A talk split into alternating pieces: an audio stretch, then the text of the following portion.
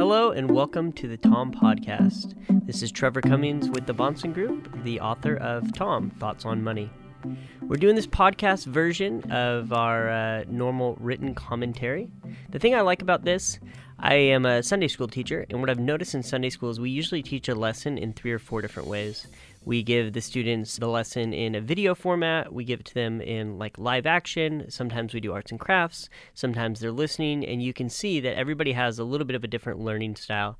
For me personally, I'm somebody who learns from listening.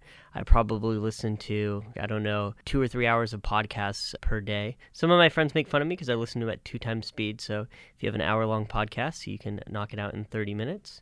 So, hey, we thought it'd be a great idea if we start recording these TOM posts on uh, the podcast version that gives you an idea of kind of what we wrote about. And also, um, I'm going to try to give you some additional insight on what the motivation behind the article was and kind of the reasoning. So, hopefully, you enjoy it. We're going to start here with what is the bottom line.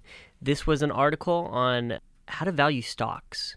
This came off of an article we wrote the week before about bonds. And um, the motivation behind that article was this you had a lot of people asking, hey, should I invest in bonds? They're up so much so far this year. And what people didn't understand is what was driving those returns. And what was driving those returns was a drop in interest rates if I wanted to oversimplify it, if you kind of want to understand what you should expect from your bond portfolio, it's going to be pretty close over a long term to what the yield on the portfolio is. Now, there could be some nuances, right? Because some type of bonds have a, higher default rate and things of that nature. But you're pretty safe estimating that over the next X amount of years, the rate of return on your bond portfolio should be pretty close to the yield. If it's not, there's a, a dislocation like we've seen this year, you probably see um, some pretty big changes in the landscape in regards to interest rates. So we saw interest rates drop call it 1% this year, and that had a positive effect because of the inverse relationship with bonds that stuff can be a little bit boring, but the article's motivation again was to give you the reasoning because what you didn't want to do is say, wow, there's this crazy momentum out there in bonds. Maybe I should be adding bonds to my portfolio. Investors have this problem with what we might call rear view mirror investing, finding out what did good yesterday and buying it today. And what they end up doing a lot of the time is they, they capture a lot of the downside and they don't get a lot of that upside that they were hoping for. So that made for an easy transition to talk about stocks this week because guess what? Just like bonds have a way of, of being valued, so do stocks. This topic can be a little bit more difficult because on a day to day basis, how can I explain this? Stocks aren't repricing themselves in exact lockstep with kind of what's happening within the company the sentiment of the market, of what's going on, of what the president might be tweeting, or what the Fed might be doing with interest rates, that's definitely going to have a daily effect on what the pricing of the stock market is. But the question is, how do stocks price in the long run? So if I if I planned on buying a stock and I was going to hold it for 10 or 15 years, what should the expected value be? How should that value change? So it got to this conversation about hey, there's a lot of noise out there, but what's the bottom line? And I thought that was kind of a funny title to choose because if you want to know where that saying came from, what's the bottom line? It came from a financial statement. Uh, if you go to a financial statement, specifically an income statement, you look at the bottom line, that's where you find profits or earnings. So when somebody's asking you, hey, what's the bottom line? What they're really asking you is, hey, take away all the fluff and kind of give me the facts and the details that matter. So let's think about the same concept when it comes to understanding what a stock is worth or maybe what the stock market is worth. When we're trying to understand what's the bottom line, we want to look at hey, is there anything out there that has a strong correlation with stock market returns? And there is something out there that has a very strong correlation with stock market returns, and that's earnings. If you look over long periods of time, and let's call that like a 10 year period, and you look at what earnings growth, so the change in earnings on a year to year basis, and you compare that to the price change on a year to year basis, you're going to find that the correlation there is very strong. Correlation is usually measured on negative 1 to 1, 1 being a perfect correlation, negative 1 being an inverse correlation, meaning they do opposites. So what you see is there's probably about a 0.9 correlation to earnings growth and uh, price uh, change in, in, an individual stock or the stock market. So what you see there is you see this relationship that the the stock price is a fundamental reflection of what the earnings growth is. And honestly, that should be fairly intuitive because anytime we make an investment, the common question we'd want to ask is, "Hey, what's the ROI?" Meaning, what's the return on investment? The return on investment for a stock is profits, right? If you were a business owner um, and you were working very diligently and, and uh, blood, sweat, and tears into a business, uh, one of the expectations uh, of that business is that the revenue that you generate would be greater than the expenses, right? Otherwise, you wouldn't do it. Uh, and those profits become benefits to the owner of the business. Well, guess what? If you're a shareholder, regardless of if you own one share or thousands of shares, you are in some proportion uh, an owner of that business. So your mindset should be the exact same is that your expectation should be that you want earnings, you want profits from the business. And over time, a year over year basis, you'd like those profits to improve. You'd hope that um, there'd be some dynamic within the company where you improve efficiencies, where you can get cost structures better. You'd hope that you gain market share by maybe better brand recognition and better service to your customers. And over time, that you'd be growing those profits. So that's very good and well that we could say, hey, in the long run, you have this really strong correlation between the price of a stock or the price of the stock market and earnings. But guess what? Uh, that's not so much true on a day to day basis, right? Because we're not going to know how earnings are, are changing because companies are required to report annually and quarterly. But guess what? The stock market is open every single day. So the prices move. Um, so the next question I'd want to ask is hey, why do the prices move every day? And that's where you kind of disconnect from those fundamentals and it starts to become this idea of, I guess you could call it supply and demand, where there's buyers and sellers. And um, if, if buyers are, are, are, very uh, euphoric about what's going on in the markets and kind of what the future has uh, in store, um, they might be willing to pay a little bit more. And maybe if they're uh, scared or frightened by maybe something that's they've saw on, saw on the news or something going on, maybe that they would be, uh, there'd be more sellers than buyers. What happens is um, those buyers and sellers come to an exchange called the stock market, um, and uh, depending on their their sentiment, uh, they're going to find an equilibrium on what they're willing to trade a stock at, or what they're willing to trade kind of the, the general market at. There's a famous quote from Benjamin Graham. Benjamin Graham was a professor at Columbia University. He was the professor of Warren Buffett. He was the author of a book called The Intelligent Investor. If there was a Mount Rushmore of investing, uh, his face might be on it. So he had this famous quote that said, In the short run, the market is a voting machine, and in the long run, the market is a weighing machine. That sounds like a little bit of a goofy quote. So, in the short run, it's a voting machine, but in the long run, it's a weighing machine. Um, what he meant to say by that was in the short run, what are votes? Well, they're opinions. They're not objective. They're, they're just somebody's opinions. That's a voting machine. Um, in the long run, a, a, weighing machine. Well, when you step in the scale and you and you look at the weight, uh, that's factual. Um, I guess you could call it say that's empirical. So what he's saying is that in the short run, people's opinions are going to affect the price of the stock market, but in the long run, it, it's going to come down to facts, and, and those facts that he's talking about are what we'd call fundamentals. So the underlying business performance, the improvement in revenue, the improvement in cost efficiencies and the, the actual outcome of earnings. So it kind of goes back to this idea that that's why earnings and price changes have uh, such a strong correlation.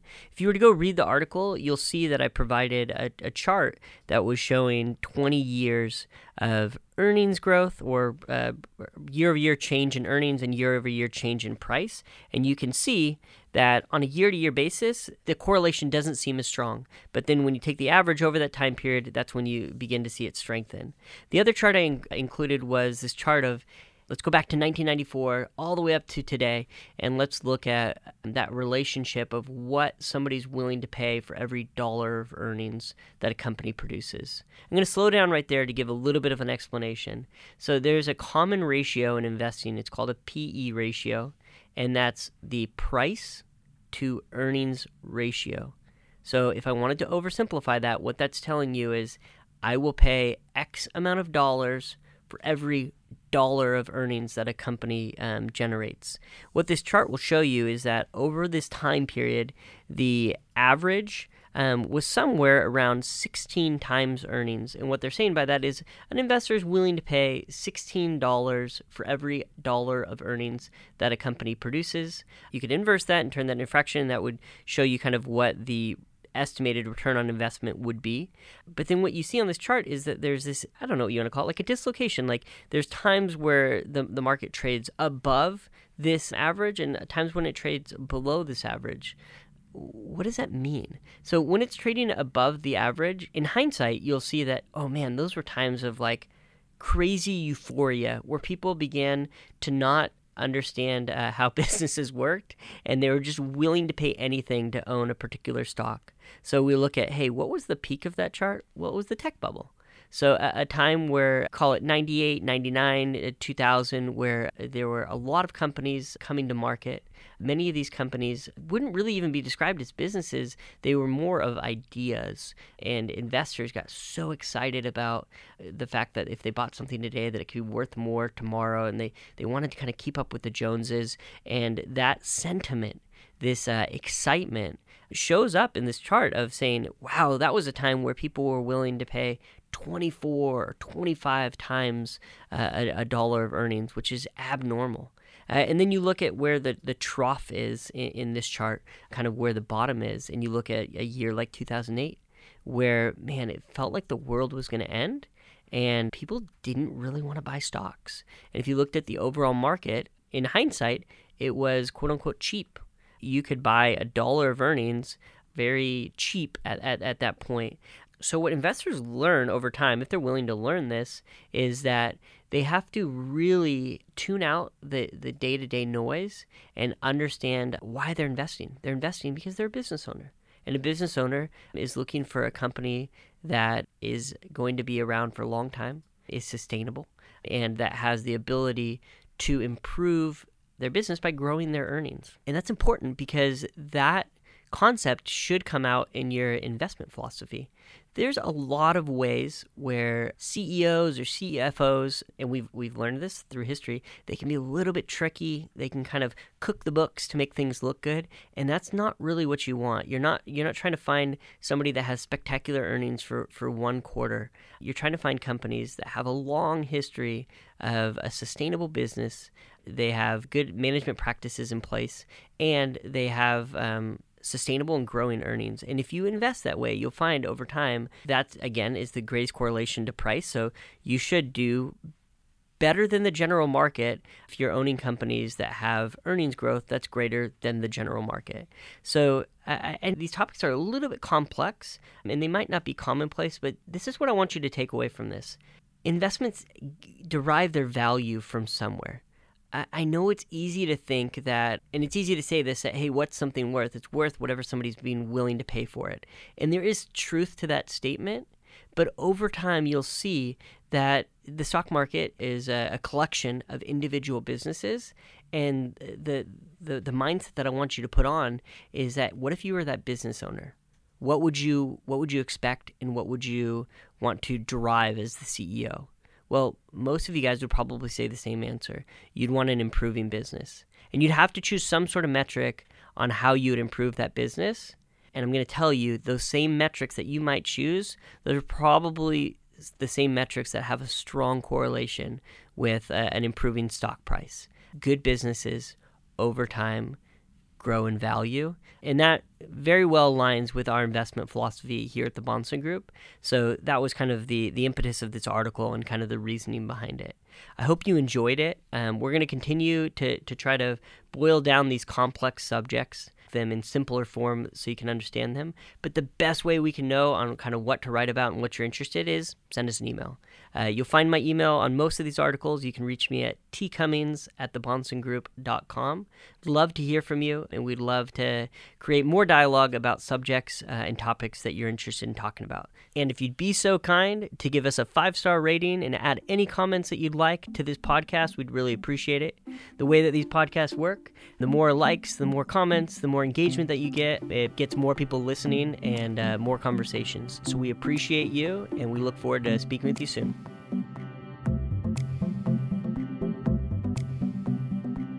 Bahnsen Group is registered with Hightower Securities LLC, member FINRA and SIPC, and with Hightower Advisors LLC, a registered investment advisor with the SEC. Securities are offered through Hightower Securities LLC. Advisory services are offered through Hightower Advisors LLC. This is not an offer to buy or sell securities. No investment process is free of risk, and there's no guarantee that the investment process or the investment opportunities referenced herein will be profitable.